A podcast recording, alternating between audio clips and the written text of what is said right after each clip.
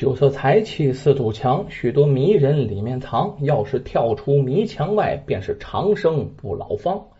说这么几句定场诗啊。今天还是那句话，给各位是在年三十更新书。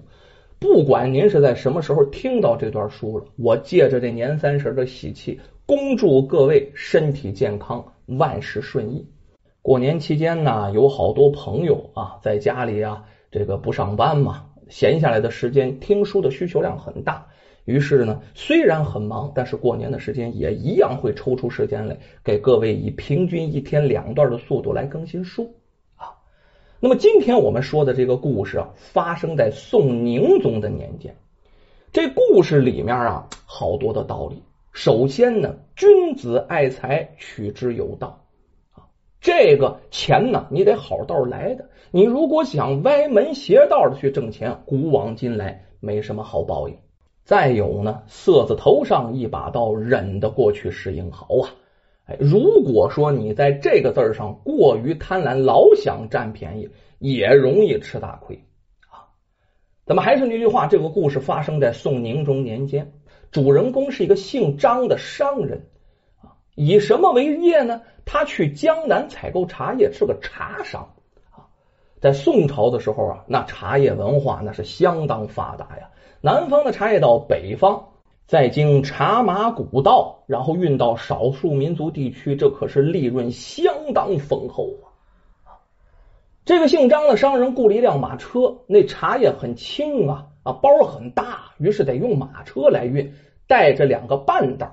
咱们说伴郎就是仆人。向着江南出发，这一走啊，就走了好几天。这一天晚上住宿在一家客栈。按照惯例，这张商人独自在自己的房间，这个房间里还装着银子箱子。哎，在他这个房间里，他看着银子。两个伴呢，再加上马夫呢，在楼下的大通铺房间里。你不能跟主人住的一样啊！那马呀，拴在后槽吃料，那得保草保料，你得让他拉活啊。吃过晚饭呢，这半当啊，还有马夫，哎，就烧了些水伺候这张商人洗了洗脚啊，各自回屋休息去了。这张商人躺在床上啊，一时半会儿呢还睡不着，现不怎么太困。他可是个富商啊，家里妻妾成群，一回到家里那了不得妻呀妾呀，一个个莺莺燕燕，如众星捧月一般，在他身边打旋儿啊，他特别喜欢啊。可是你到外面了，就有一个问题了啊！你不能带着妻小啊，带着最喜欢的小妾，那哪行去？这旅途上啊，带着女眷是严重的不方便。可是呢，在家里啊，这个怎么说？幸福感爆棚惯了。现在身边没人呢，旅途寂寞，倍感冷清啊，所以说难以入眠。这离开家越久，他还真想家里那些妻子呀、孩子呀、妾室。就在这想妻妾的时候，突然听见有轻微的敲门声。你听这个敲门声，肯定是女孩子敲的。那大男人敲咚咚咚咚咚咚，女孩子敲的特别轻。接着就传来一女子的歌声，这歌声唱的是当地的乡间小调。哎呦！歌词里面的内容拨人心弦啊，什么意思呢？实际上这歌唱的就比较轻浮。这张商人正想这事呢，一听啊，忍不住浮想联翩的，脑子里转着是否能有一段艳遇呢？这小调一唱完，接着传来女子娇媚的笑声，这一笑了不得，这笑声里好像有一把大钩子，直接啪。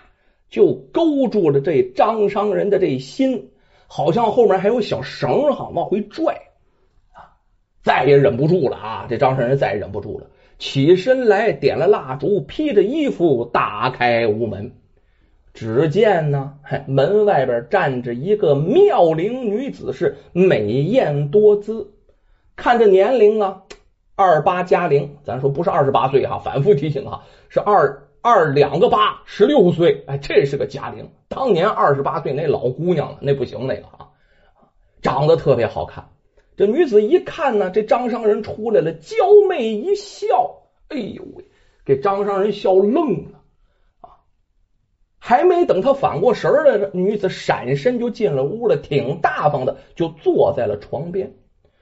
这张商人以为啊，这是卖笑的女子啊，那就是说白了是当年的妓女。于是呢，自己在外面也经常逛着风月场子，哎，也就不拘束了，跟这女子攀谈起来。这女子自称啊，姓霍啊，本是北方人，和老父亲呢，本来是要到当地来投亲的。结果这投亲不成，这亲戚搬走了，没找着，身上的路费也就花完了。这也是为了生存，只得出此下策呀，也就是做起了这半掩门的生意。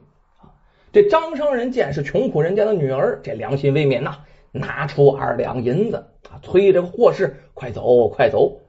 这这也是半推半就啊，没想到这霍氏磨磨蹭蹭的，眼睛不时的向外张望。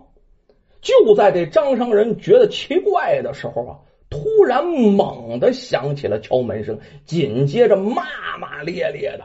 很快，咣一下子，张商人这屋门就被打开了，从外边呼噜呼噜呼噜呼噜来了几个啊，满脸横丝肉、膀炸腰圆的壮汉啊，上来不容分说呀，把这张商人就给插住了，就给架住了。接着，客栈的掌柜的就进来了。刚住客栈的时候，哈，掌柜的做过自我介绍，姓吴，这张商人认识。没想到这掌柜的吴掌柜的挺横，上来二话不说抡圆了，照这张商人那脸啪就一个大嘴巴，然后就开始骂啊啊，真是知人知面不知心呐啊！看你像个正人君子模样，却是无耻之徒啊！竟然和我的小妾私会。接着这左右开弓啊，噼就啪嚓，把这张商人又打了三四巴掌。后来又一回手，啪的一巴掌，这巴掌打的可是不轻啊！一巴掌打在霍氏的脸上，对这霍氏也是一顿臭骂。这霍氏哭哭啼啼的低头不语，坐在床边。这张商人这屈这委屈啊，声称他根本就不知道这霍氏是吴掌柜的小妾，而且霍氏自己敲门进来的，我又没去找他。可是这几个彪形大汉听你那个去，不容分辨，上来哈一顿拳打脚踢，屁球啪嚓，管你头管你是屁股的一顿踹，这张商人疼的呀满地打滚。这其他客人这也惊醒了，就挤在门口看热闹，这怎么回事啊？怎么回事啊？通奸通奸！哦呀，这这这还有这好事呢？都没赶上我，说什么都有啊。这张商人的两个伴呢，跟马夫跑上来，想拦着自己主人挨打，不行啊！几个大汉挡在门外，就是没让进来。这张商人啊，一辈子富贵啊，哪挨过这毒打去？没办法，这也是屈打成招，承认了他勾引这祸事。吴掌柜现在眼眉都立起来了，恶狠狠的，面露着凶光，大喊：“引诱良家妇女！”啊！触犯了朝廷律律，把他扭送到衙门去。张商人这下急了，到衙门那还有个好！跪地哀求啊！别这样，别这样咱们自己商量不行吗？商量不行吗？这时候一彪形大汉出主意：掌柜的，他既然求饶了，咱姑且就饶了他吧！啊，让他赔钱不就完事儿了吗？这吴掌柜一看这大汉这么说，勉强答应，点头说道：“嗯，也行吧。”看他愿不愿意呀？哎，这时候这几个彪形大汉松开了张商人呢，看他屋里啊那么多箱子哈，开始翻，开始弹箱子，打开箱子里面三千两白银呢，抬着就走。这张山人急着上前阻拦呢，这个壮汉呢还管他那个，一脚给他踢倒在地，一个人摁住他，剩下几个人抬箱。就在这个时候啊，只听外面呢干板夺字一声断喝。把箱子给我放下，靠墙站好。门口的看客啊，忽然是左右一分，走进来几个带刀的差役啊。这时候钢刀已经拿出来了，逼住这些壮汉。紧跟着走进来一个书生打扮的模样的人，旁边跟这捕头。这捕头喊道：“休得放肆！县太爷在此。”原来呀。这书生打扮的人就是现任的县令大老爷，他假扮书生和捕头一起住在店里私访。那县令大老爷没事跑这私访干什么呀？原来呀，这县令老爷最近连续接到了几张状纸，都是外地商人状告这家客栈掌柜的。掌柜的故意用美女引诱商人开门，然后强行拿走商人的财物，这也算仙人跳了。这商人们啊，纷纷落入圈套，几乎是无一幸免呢。你要说抢的钱少一点啊，忍气吞声就拉倒了，算倒霉。你钱多了，这口气哪能咽得下去？本身就是被冤枉的嘛。于是纷纷跑到县衙里告状。这县令大老爷心知肚明。啊，这事儿双方各执一词，很难判断。你真到大堂上了，没法弄。于是就跟捕头跟捕快们微服私访，住在客栈里，这已经两三天了。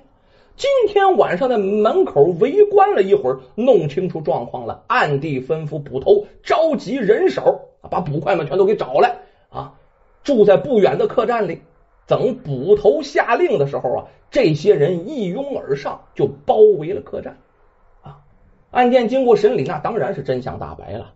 霍氏和老父亲呢偷亲不着，住在客栈里。这老父亲病死了，或是为了偿还住店的钱，只能屈身做了这吴掌柜的小妾。在吴掌柜的威逼利诱之下呢，这才当了诱饵，玩起了仙人跳。